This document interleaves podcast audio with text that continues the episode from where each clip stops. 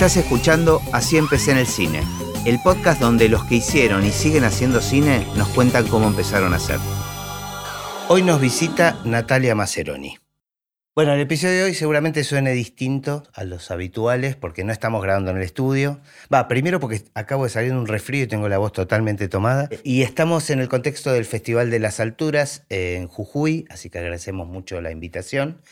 Y estamos grabando, trajimos nuestros micrófonos, pero bueno, tal vez suene un poco distinto. Bueno, te agarramos medio acá en el festival como último momento. Sé que no escuchaste, este, ¿escuchaste alguna cosita? Escuché ratitos. Claro. Eh, bueno, no importa. Eh, eso está bueno también. Después sí te vamos a obligar a que escuches todos los episodios. Eh, el mío lo voy a escuchar seguro y después me voy a enganchar a escuchar otros que ya vi. Y vas a comparar. Ya vi de varias personas que me gustaría escuchar. Claro, bueno, suele pasar eso con, este podcast. Todos, todos, quieren chusmear de amigos y de enemigos, ¿viste? No, de gente que te inspira. claro. Estamos en un rubro donde uno también tiene referentes. Claro, claro, claro que sí. Bueno, igual les hago la misma pregunta a todos los invitados, que es como una pregunta inicial que es si tenés eh, noción en qué momento registraste el cine, en tu infancia, o cuál es tu recuerdo más, más lejano en relación al cine. A ver, qué pregunta. Mi recuerdo más lejano, obviamente, es muy familiar y tiene que ver con la película Laberinto. Yo vengo de una familia clase media baja en ese momento. Em, veníamos, salíamos de un proceso, principio de la democracia, y llega a mi casa la videocasetera y tenían que elegir de una película. La primera. La primera. qué, bueno, qué, momento. La primera. Y, y, eligen Laberinto. Wow. Y mi recuerdo es porque claramente la veíamos una y otra y otra y otra y no nos cansábamos de ver porque era todo. Ya hoy la vuelvo a ver Laberinto y hoy que estoy en el medio la veo desde otro lugar. además, me es inevitable asociar esa película, digamos, visualmente con la actividad que tenés en este momento y me parece que está todo Aparte, yo chiquita, primera vez que veía algo y la película es flashera, decís, ah, esto es una locura. Claro. O sea, este, es otro mundo totalmente diferente. Eso en casa. Y después en el cine, propiamente dicho, como sala de cine, bueno, como muchos calculo que tienen que ver los continuados que íbamos y ahí me acuerdo que era ET, que la pasaron creo que años y años y era infantil, entonces veíamos ET y una de dibujitos que no llego a recordar, pero siempre eran como grandes tardes, o sea, toda la tarde instalado en el cine, que recuerdo mucho los de, los de Flores y los de Valentina Alcina, porque mi mamá era de Valentina Alcina y me acuerdo mucho del único cine que tiene Valentina Alcina que tenía, pues ya cerró, Em, ese es mi gran recuerdo. Mira. Y siempre placentero. Siempre placentero, siempre placentero, siempre era una, un momento lúdico eh, de soñar, ¿no? Porque creo que tiene eso. ¿Y en tu casa eh, ¿cómo, cómo eran los consumos culturales?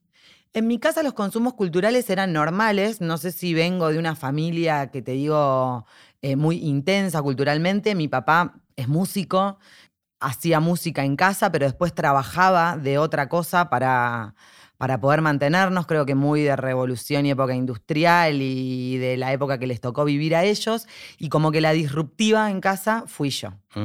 Después, creo que a través mío es un sentimiento que tengo, se empezaron a conectar más con la parte artística. Bueno, pero estaba, porque si tu hijo era músico, más allá que no lo vean como una posibilidad de, forma de vida, estaba, Y, hoy se conectan mil, pero porque ya eh, hemos abierto una puerta muy grande y, también de a poco lo artístico pudo volver a escena como estaba, ¿no? En un momento fue como muy opacado y la generación de nuestros papás, se algunos se permitieron opacarlo, creo que mis papás se permitieron, y después es como que los hijos pueden volver a decir, pará, está todo esto. Disfrutá. estás hablando en plural, tus hermanos también se dedicaron a alguna actividad artística. No, yo fui la ah, única ah, disruptiva. en ah. casa eh, mm, Hoy todos disfrutan con la actividad artística, pero tanto mi hermano como mi mamá se dedicaron a sistemas eh, y mi papá más en ventas y demás. Bueno, y. Nada que ver. bueno, bueno, suele, suele, ser así también. Suele ser. Puede pasar. Tenés que romper barreras también siendo la disruptiva de la familia. Bueno, contame cómo fue el caminito. Después de la secundaria ya sabía que, sabías que querías estudiar. No, después de la secundaria empecé a estudiar una algo más tradicional, y al año eh, me planté en la mesa. Lo haces medio misterioso, algo más tradicional. No, no, no, relaciones industriales, Ah, que era un poco de publicidad. Hoy lo uso, Ajá. pero en su momento cuando vos querés arte, querés arte puro. Ahora más de grande miro para atrás y digo, "Ah, estuvo bueno esa combinación que hice. Es que todo sirve, ¿viste? Al final todo sirve. Pero a los 18 vos sos Claro. una llama prendida y cuando, cuando te pega la vocación, la llama se empieza a encender, encender, encender y si no optás por eso te quema. Pero ahí a los 18 no se había encendido aún. La tenía, pero se terminó de encender a los 19, o sea, al año. Ajá. Y ahí me planteé y dije, bueno, no voy a estudiar más esto. Me voy a eh, anotar. Yo en ese momento quería ser actriz y que me voy a estudiar, en el- me voy a anotar en el conservatorio. Eh, o en la escuela municipal. Tenías que rendir para los dos, qué sé yo. Bueno, ahí mi familia al principio no me apoyó. Lo voy a hacer igual. ¿Qué significa no me apoyó? No estaban de acuerdo. Mm, Ok. No nos parece lo correcto, eh, no estamos de acuerdo. mm, Cosas, mi familia siempre me apoya. Y en eso fue de buena onda, ¿no? No se imaginen algo terrible, pero de buena onda fue, no estamos de acuerdo. Ok, Ok. no están de acuerdo, no se preocupen.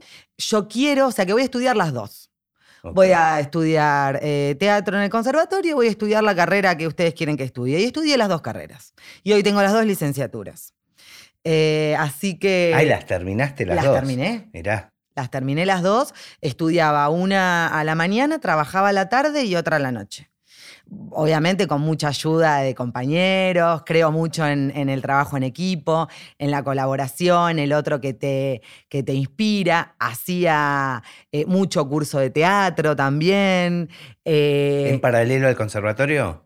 Eh, después yo fui a la, escu- fui a la escuela, Ah. en realidad, y paralelo, todo paralelo. Mirá. Porque después vos tenés, tenés mucha teoría y después necesitas como práctica, así que tuve grandes maestros también de, de teatro. ¿Y saliste a trabajar como actriz? Salí a trabajar como actriz, trabajé varios años hasta que los realities nos ganaron y me fui a vivir a otro país y en otro país me acunó, que otro país es México, en este otro país me acunó TV Azteca y me, me dio las primeras riendas de producción que yo ya había trabajado mucho en tele desde el otro lado, entonces Por las eso, como, tenía. como actriz laburabas en tele. Como actriz laburaba en tele y en teatro. Ajá. Hice cine también. Ajá. Yo ya tenía el medio, entonces como que el conocimiento del medio eh, lo tenía. Después me faltó, bueno, después empecé a aprender cosas técnicas, que igualmente lo técnico cre- crece y cambia día a día. Pero no es común, digamos, esa combinación de actuación y producción, digamos. Ese, o sea, ¿en qué momento se produce ese pasaje y de qué manera? Me voy a vivir a otro país. En este otro país O sea, cuando trabajás en tele acá era solo actuación. Era solo actuación. En ese momento yo me había hecho muy amiga de, de distintos actores, en, en Telefe particularmente, y algunos actores también metían cosas de producción, y yo siempre los miraba. Estaba muy en auge la Publi también. Claro. Esto en los Este, 90. Y en, en el 2000, 2000, en la gran crisis claro, que tuvimos del claro. 2000, que hubo mucho auge acá, entonces te empezás a manejar como en el mismo rubro, como Claro. que de golpe, yo también joven, 20 años, salís, te divertís por un lado, por el otro, y siempre como en el mismo rubro. Cuando, me, cuando se instauran todos los realities acá, para los actores, no para los técnicos, pero para los actores hubo como una baja de trabajo. Eh, ahí me voy a vivir a México. Cuando me voy a vivir a México, mm, temitas personales, con los planes con los que me había ido, no, no fue bien. Y ahí un, un amigo que yo me había hecho, que habíamos trabajado en Cuatro Cabezas, mira lo que te hablo, estaba con unos proyectos allá y me dice, venite, pero no tengo nada para actriz, tengo para asistente de producción, el último eslabón de producción. Bueno, dale. Y fue como, ahí me empezó a surgir la vocación, me vuelve loca lo que hago hoy en día. Pero para, ¿y la otra carrera cómo era? Eh, la, la que habías hecho? Eh, relaciones industriales, que también me sirve porque hoy Claro, obviamente... es- no sé ni de qué se trata. Bueno, relaciones industriales es hace mil cuando todavía lo que, lo que es comunicación no se dividía bien. Entonces vos tenías eh, para comunicarte publicidad con el público interno, con el público externo y demás. Y relaciones industriales es como para comunicarte con el público interno de una empresa o una organización, pero tenés cuatro años que tienen que ver con administración de empresas, publicidad, comunicación, y es lo que hoy uso, que digo, ah, pero esto es todo se relaciona con todo, pero lo veo hoy de grande. Claro, claro. En el momento no podía. No, en el momento me costaba. Hoy, hoy ya de grande y ya con el oficio encima, digo, ah, está todo relacionado, porque hoy yo desde producción sé cosas que a veces me junto con otro productor, y decís, pero tenemos que, hagamos un cash flow, dividamos, establezcamos un presupuesto financiero, porque las cosas van a entrar de esta manera y a veces parece que hablas chinada y que producción es, es algo más ahí están todas las aristas, ¿no? Producciones muy grandes.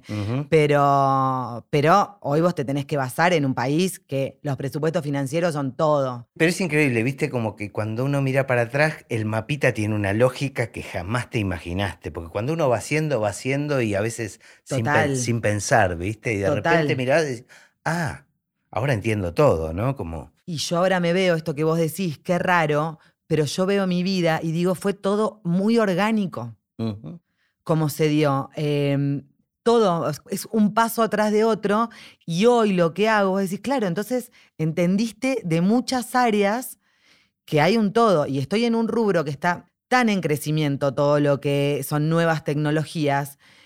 Y Argentina también es muy así. Vos vas a trabajar a otro lugar y lo que acá hacemos 10 personas, en un país un poco más desarrollado lo hacen 50 y no pueden entender cómo acá 10 sacamos una película adelante. Sí, sí.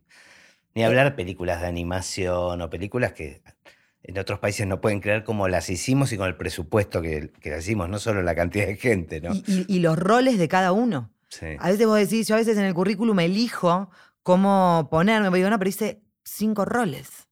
Claro. ¿Y cómo hiciste? Sí, hice cinco roles. No viví, no viví, hice cinco roles porque el, el medio a veces te lo exige. O sea, el presupuesto, no el medio, el presupuesto te lo exige. Bueno, sigamos con la recorrida y después llegamos a, la parte de estas nuevas tecnologías que me parece que es lo jugoso para, para que charlemos. Y en la recorrida fue así, arranco como, como muchos, como el último eslabón en la producción.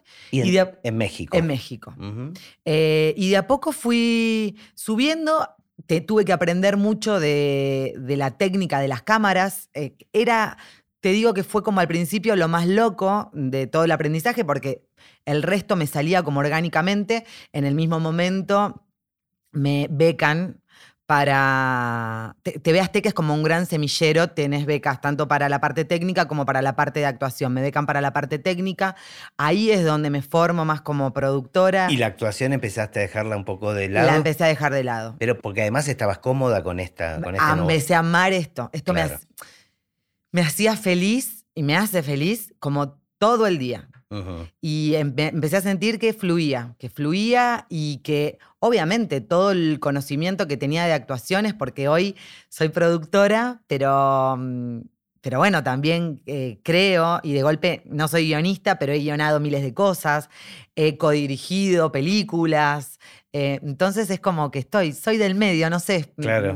Lo que más hago y donde mejor me ubico es en producción, pero pasa mucho también que No, y más, y más con lo que vamos a terminar hablando, que son todos los cambios donde todo se está mezclando con todo. Yo, ya que es cine, que es televisión, que son series, que, eh, digamos, que es un podcast, que es radio, que todo está muy mezclado. Y cambiaron también las plataformas. Entonces, al tener más diversidad de plataformas, tenés más diversidad de cómo contar la historia que querés contar. Y desde ahí es que empezás a jugar. Y lo que antes era muy estructurado, de que tenía que ser una película, que se tenía que hacer en fílmico, que se tenía que proyectar en un cine, y ese era el camino, hoy tenés miles de aristas y llegás al mismo lugar. Y hasta por ahí llegás a los mismos festivales. Y si el festival técnicamente no tiene ningún requerimiento de cómo vos le tenés que mandar el material, hoy llegan las películas digitales. Incluso cosas que son experimentales, que pueden entrar dentro del mundo del cine, pero también pueden entrar dentro del mundo de los videojuegos.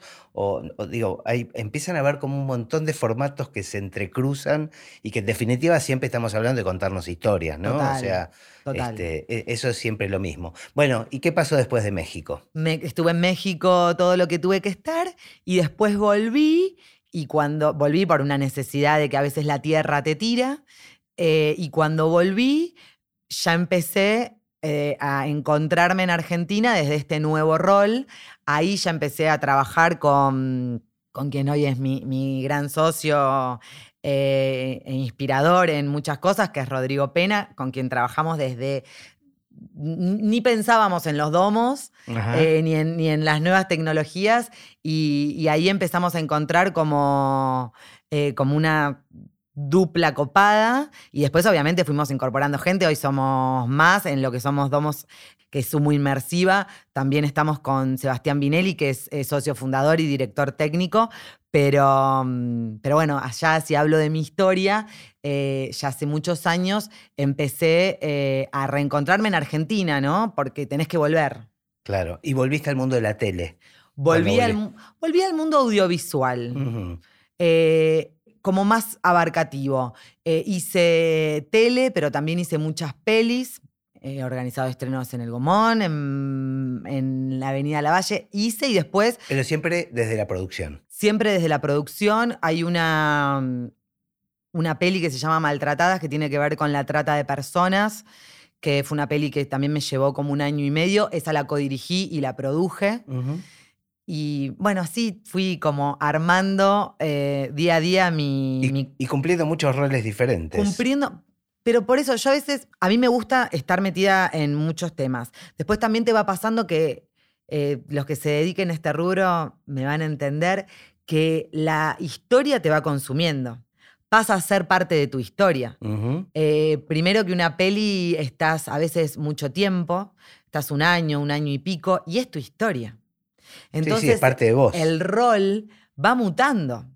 Porque lo tenés, obviamente, está claro, está claro la parte que tenés que hacer, pero de golpe te empezás a meter en, la parte creativa, te empezás a meter un poco en postproducción, bueno, colaborar también con la parte de post de música. Em, entonces es un poco de todo. Maltratada, que la codirigí, fue porque con otro director juntos eh, empezamos a, a, meternos mucho en el tema de la trata de personas, nos empezamos a meter, a meter y fue como de acá tenemos que hacer una película.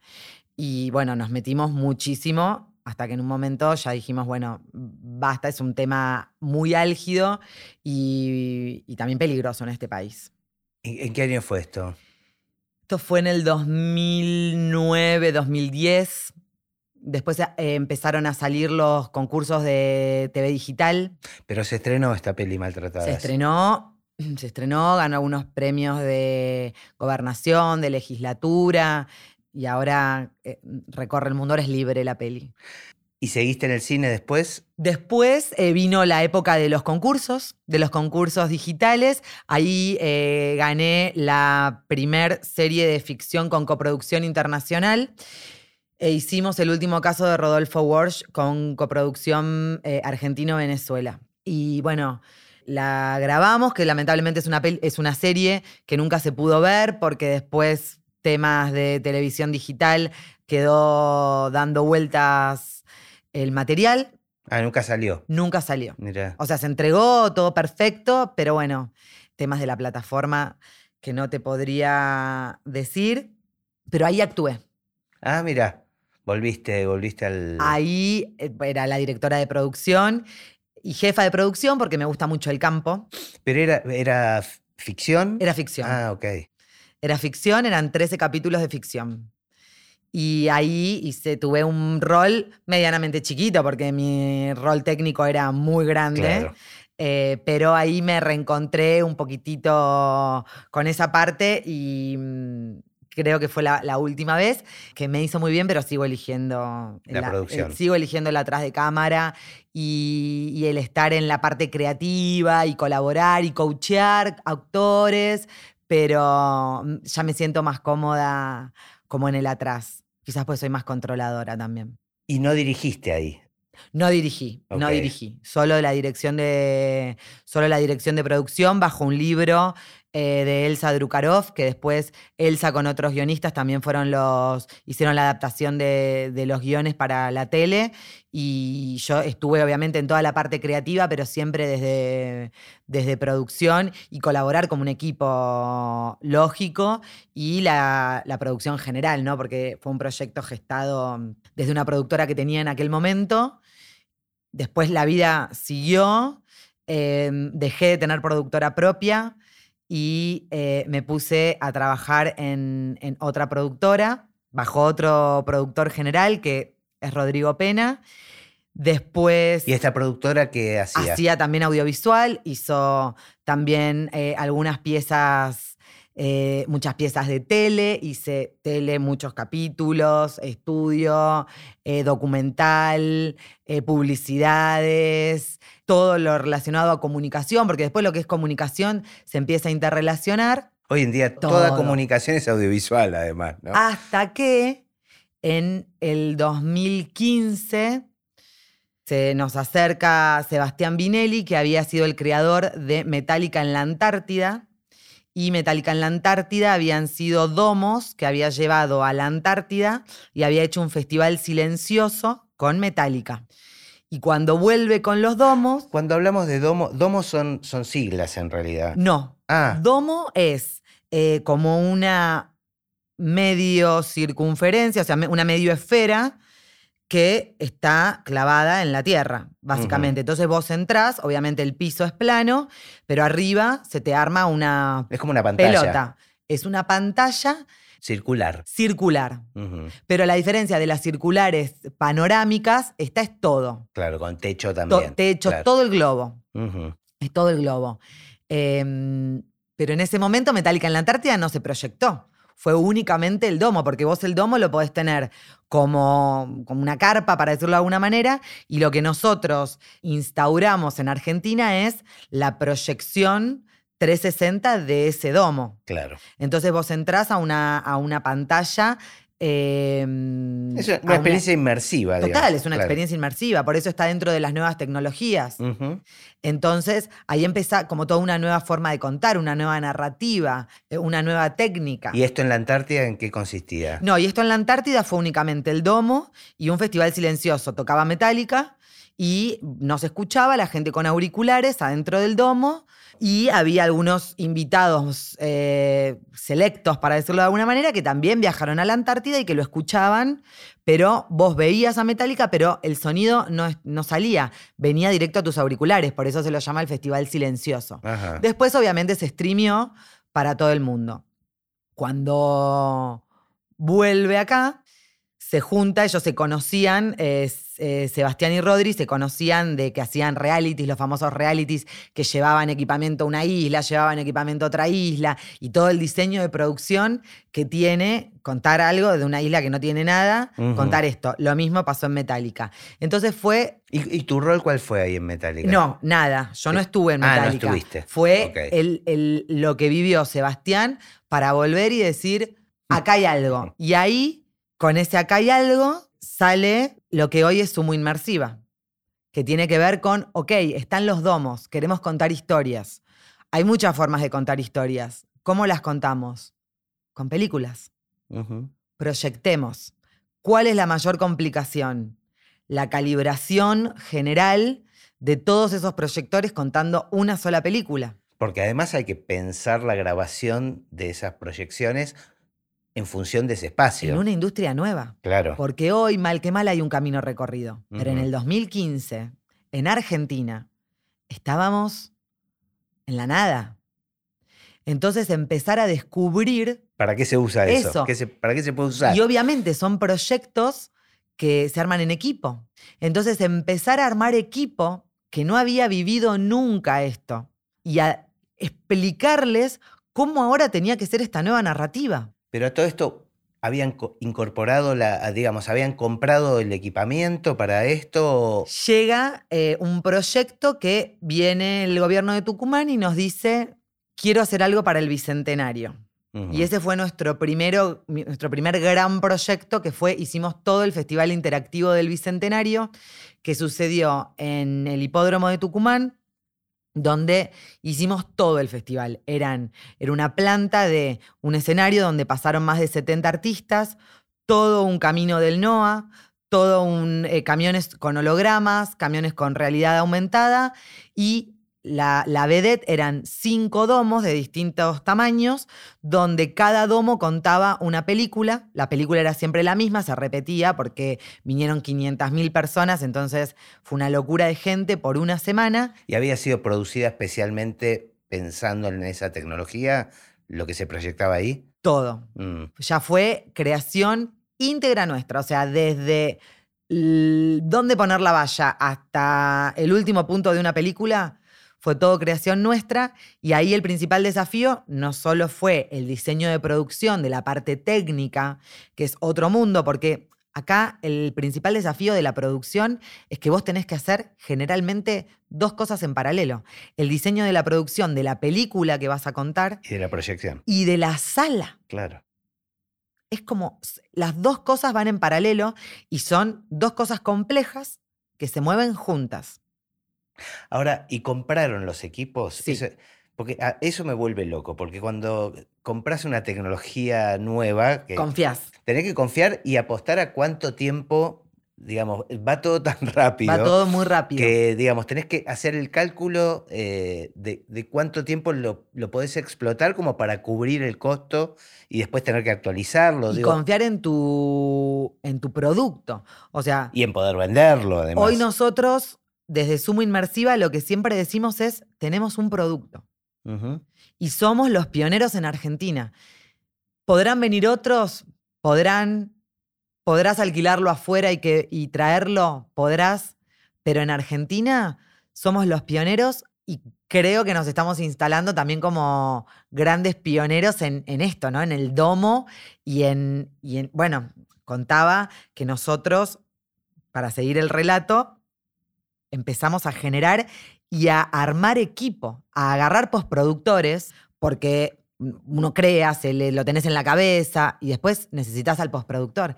Y que el, el postproductor no solo entienda, sino que gracias a Dios nosotros en Argentina tenemos muchos postproductores de esos, tenga hambre de conocimiento. Y de probar, ¿no? De experimentar, porque esto se trata un poco de eso. Y que investigue. Y que mientras vos te fuiste a grabar, él esté viendo videos de otros países en otros idiomas para investigar, para nutrirse. ¿Por qué? Porque también algo que tenemos en Argentina es que todo siempre lo hacemos con poco tiempo. ¿Por qué? Porque los, los subsidios vienen, tarde, porque si tenés un privado paga tarde, porque todo, todo siempre vas a decir, pero qué, ¿por qué si sabías que me ibas a contratar, no me contrataste tres meses antes? Y nos dabas aire, y hay que, y hay que correr, y ahí es donde terminás haciendo 20 roles y qué sé yo. Y con el Bicentenario nos pasó que éramos, fue un grupo de 60 eh, personas que, trabajamos, fue un grupo grande, pero hacíamos, había un gran grupo que estaba en, Buenos Aires, eh, ilustrando, diseñando, armando, eh, coordinando también la producción, porque había películas que eran animadas, había películas que tenían animación con, con filmación. Éramos tres directores que llevábamos a cargo el proyecto. Yo estaba, era la directora de producción de todo el festival y de las películas. Mm.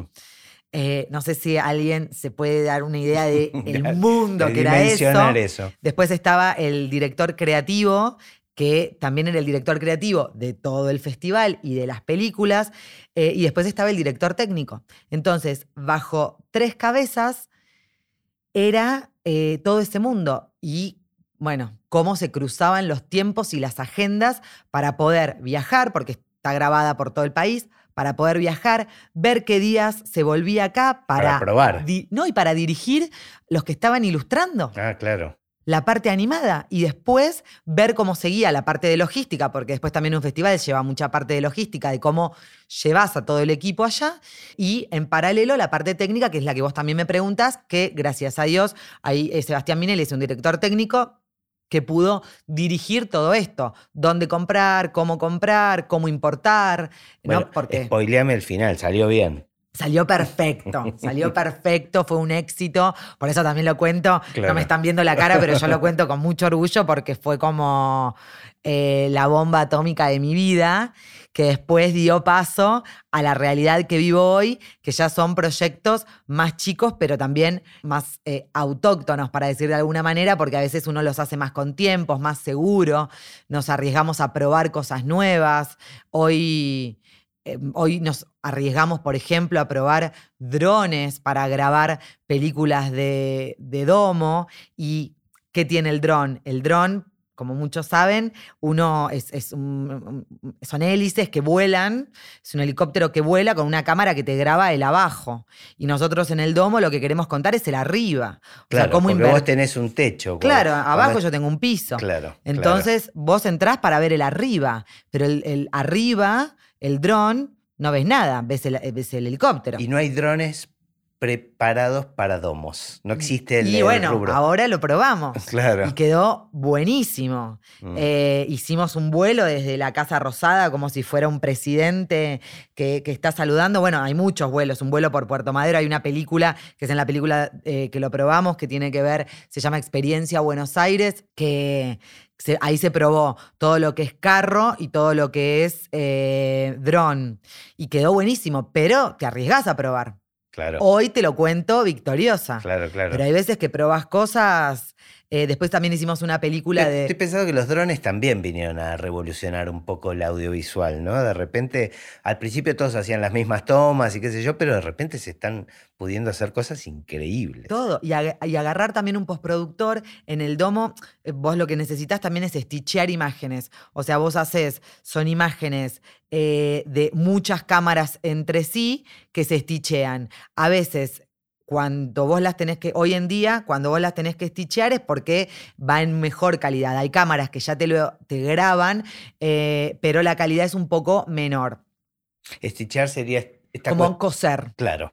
O como- sea que vo- vos tenés el 360 ahí. digamos, Exacto. Claro. Entonces nosotros cosemos dos veces. Una vez se cose en postproducción y otra vez nosotros cosemos en vivo. Y eso es lo que nosotros llamamos calibrar las distintas proyecciones que van cosiendo los distintos planos para formarte a vos una imagen 360.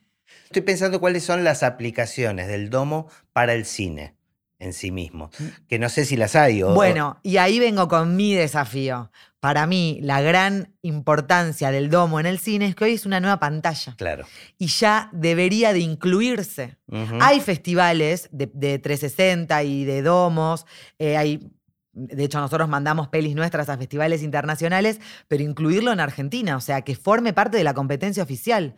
Ya hay material y me parece que eso haría que la industria crezca un poco más. Claro, porque serían como salas ambulantes, incluso. Tenés ambulantes y no, porque Claro. se puede proyectar en el Galileo Galilei, que es el de Palermo. Tenés el, el Planetario de La Plata, Planetario de Rosario, y hay muchísimos más. Los planetarios ya son un domo en sí El planetario es un domo, pero es un domo fijo. Claro. El planetario es un domo, el domo nace con los planetarios históricamente. Lo que pasa es que los planetarios, su concepción y su creación era que vos veas las estrellas, que seas Claro. un estudioso de, eh, de la astronomía y la puedas ver ahí y te puedan contar con películas ya armadas, cosas que yo acá no puedo relatar porque no sé mucho de astronomía, de cómo se van formando las distintas figuras de las estrellas.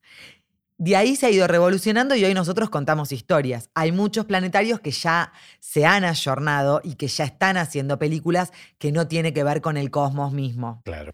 O Eh. que están relacionadas, pero tal vez es una ficción, digamos. Planetario de La Plata hizo una peli que nosotros proyectamos. Acá en el Domo la estamos proyectando a la mañana en el marco del festival, pero para los colegios de la provincia, eh, que es un infantil, que es Belisario, es un infantil, y la hicieron desde el planetario de La Plata eh, y lo probaban en el planetario y demás. Y vos lo que decís es incorporar como un medio más dentro de los festivales de cine, tener como, como una sección, digamos. Exacto. Nosotros, el primer festival en el que estuvimos, eh, también eh, impulsados por el Inca, fue en el Bafisi, Que mm, el Instituto de Cine tiene como todo un área de nuevas tecnologías que se llama Trends.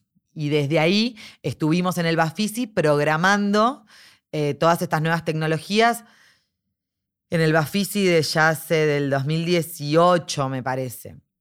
Eh, y desde ahí sigue. Y hoy estamos también acá, estamos en Ciudad Emergente, hemos estado en muchos, pero para mí el próximo paso ya es que entremos en competencia. Claro.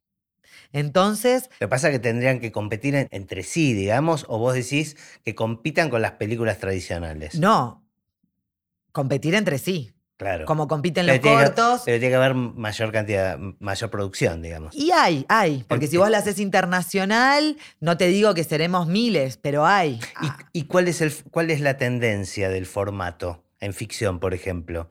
O sea, porque vos me decías que las proyecciones que están haciendo acá en el Festival de las Alturas son de 15 minutos en general. ¿Eso eh, tiene que ver con alguna limitación o...? Creo que tiene que ver hoy en día también con un poco lo- lo- las narrativas con los costos de la peli en sí y con ser disruptivo con esta nueva sala.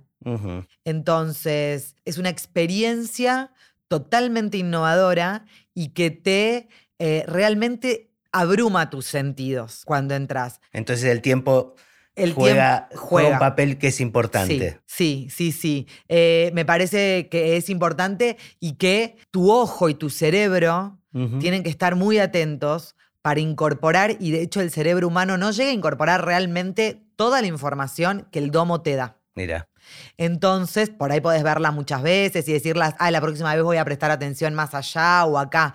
Pero nuestro cerebro no está preparado para ver 360. ¿cómo funciona el tema del sonido? Obviamente me, me interesa en forma particular. Sonido también es otro mundo. Nosotros acá estamos en estéreo, pero vos podés hacer 5.1, 11.1. Lo que pasa es que nosotros acá, al estar como sala de cine, van cambiando las películas. Entonces, no tenemos el tiempo para programar el sonido de cada película. Entonces, eh, utilizamos un sonido para, para todas. Eh, Porque me quedé pensando en la sobreinformación que vos decís que tiene esto. Si ya además le ponemos un 11.1, no, pero está buenísimo. No, está mm, buenísimo. colabora la experiencia. Sí, también. colabora. Total, es una experiencia que no conozco a nadie que haya salido y que haya dicho, no me gustó. Te puede después gustar más o menos la película. Si no te gusta la película, podemos probar con otra que vos te sientas más alineado, pero la experiencia en sí es única. Es como esto, como la primera vez que fuiste a un cine y que de golpe decís, wow, me come la pantalla, no es la tele de casa. Es el tren que me viene a atropellar. Es, Esto es lo mismo. genial. Es, es muy... eh, jugamos con los sentidos. Bueno, vos sabés que hace poco uno de mis hijos este, eh, trabaja diseñando, es- me trajo el Oculus.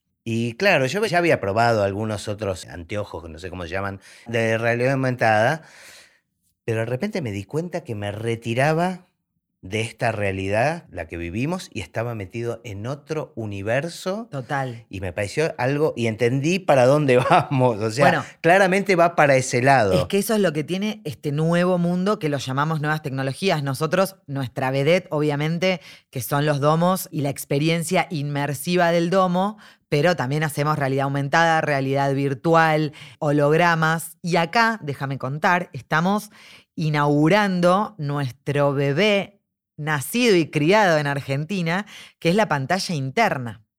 Nosotros hasta hace muy poco proyectábamos todo lo que te cuento, pero sobre la estructura. Y empezó un desafío de queremos hacer la pantalla interna para que vos entres y veas una pantalla nítida, sin estructura. Eh, bueno, todos los ¿Qué argentinos. significaría la, la estructura? Eh, vos el domo lo haces con son una sumatoria de caños que se va haciendo y arriba se le pone una lona. Queda todo muy tensado, muy prolijo, todo blanco, pero vos proyectabas sobre esa estructura. claro. Ya flasheabas proyectado sobre esa estructura, ya te volvías loco y todos los proyectos que yo te conté, que la gente moría de amor, eh, eran así. Pero nosotros, cuando vos estás acá y te va comiendo la ansiedad y la parte técnica y querer mejorar, queríamos la pantalla interna. Y el desafío de cómo hacerla, cómo costearla, la prueba y el error. Sería una pantalla donde no se ven las estructuras. No, es una pantalla interna. Y hoy la tenemos y la estamos estrenando en el Festival de Cine de las Alturas. Mirá, que estamos muy contentos porque hace, venimos investigando y ayornándonos del tema, tuvimos alguna que otra que no funcionó en el camino y era como contrarreloj. Todas estas últimas semanas fue a contrarreloj, prueba y todo venía perfecto y, y estamos súper orgullosos. y es algo que no existe en otros países. Sí existe en otros países, es la primera en Argentina. Ajá. Existe en otros países, pero bueno, lo que nos pasa a nosotros como argentinos de comprarla afuera tiene que ver con dos cosas muy importantes. Una tiene que ver con el tema de costos y otra tiene que ver con el tema de la importación. Claro. Eh, entonces, ambas dos, desde nuestro lugar, se complicaban. Y ya la experiencia les permitió empezar a tratar de resolverlo in-house, digamos, Y- dentro del país. Hoy podemos decir que sacando partes técnicas de nuestro domo, porque obviamente los proyectores son importados y y muchas consolas son importadas, sacando esas partes técnicas que Dios quiera nuestro país dentro de poco también las pueda hacer, tenemos un domo 100% argentino. Entonces, también eso nos llena de orgullo porque fue un largo camino que recorrimos. Un largo camino y una larga apuesta, que nos mirábamos y, y, era apostar a algo que podía estar, salir bien, como no, y es algo caro. O sea, que la hayamos hecho en Argentina no significa que nos haya salido barata. Para nosotros ya es muy cara.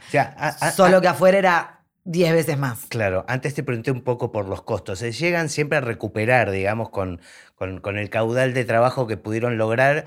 ¿Pudieron más o menos sostenerse? Sí, nos sostenemos, no te quiero mentir, obviamente que hablé y puse el foco mucho en lo que tiene que ver los domos. Nosotros también hacemos comunicación tradicional. Em, también hacemos. Ayuda, a pagar las cuentas. Sí, también hacemos publicidades. Seguimos haciendo eh, mucha, mucha comunicación tradicional y tenemos también eh, nuestra parte de productora boutique, donde somos agencia creativa con, con, los procesos de llave en mano. Em, tenemos grandes clientes privados que por suerte confían en nosotros y en nuestra incursión en las nuevas tecnologías. Entonces también, aunque no sea Domo, hacemos proyectos grandes y concretos donde también les podemos dar una nueva tecnología y donde podemos, ahora por ejemplo, hicimos toda la nueva experiencia de Guardianes de la Naturaleza de Temaiken, que ya es la segunda etapa, donde tienen nuevas tecnologías, pero también hay una experiencia vivencial en el parque. ¿Es un domo? Eh, no, no. No, no, no, no es domo,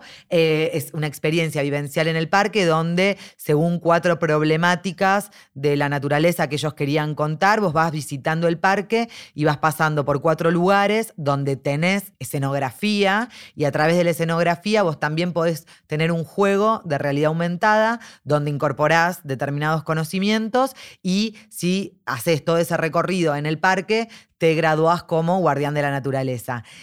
Bueno, gracias a todos estos otros proyectos también podemos mirar y decir, che, ¿apostamos a la pantalla interna? No, claro.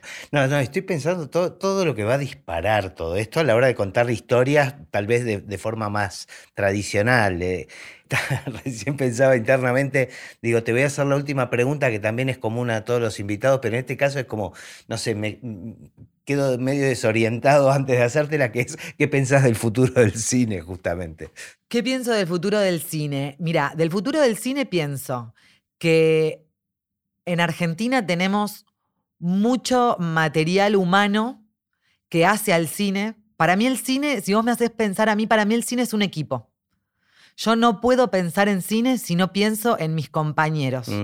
Hermoso. Eh, entonces, creo que tenemos equipos gloriosos. Creo que todos entendemos que las áreas tenemos que hacer sinergia y, trabajar entre sí. Y creo que hoy veo más que desde distintos lugares eh, también estamos haciendo sinergia con organismos que entienden que nos tienen que apoyar, primero por la realidad que vivimos en nuestro país y para levantar la cultura y que no se caiga.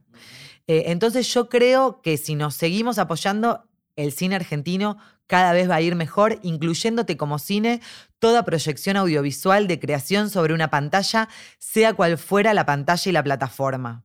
Porque para mí hoy ya es eso.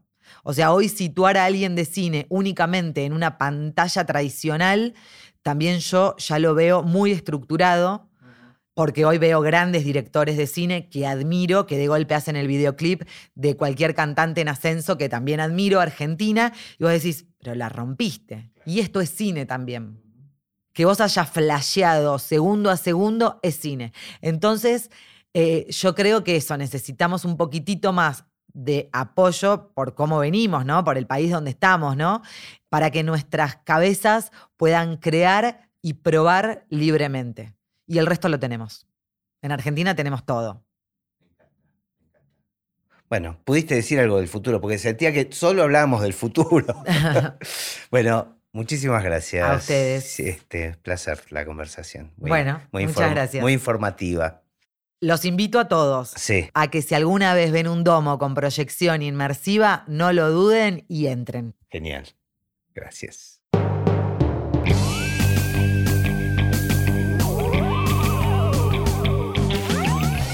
Y así terminó esta conversación de Así empecé en el cine. Mi nombre es Gustavo Pomeranek y espero que la hayan disfrutado al menos un poco de todo lo que disfruté yo. Recuerden que se pueden suscribir para escuchar todos los episodios que vamos subiendo en asíempecenelcine.com. También nos pueden buscar en Apple Podcasts, en Spotify o en cualquier otra aplicación de podcast. Los espero en el próximo. Chao.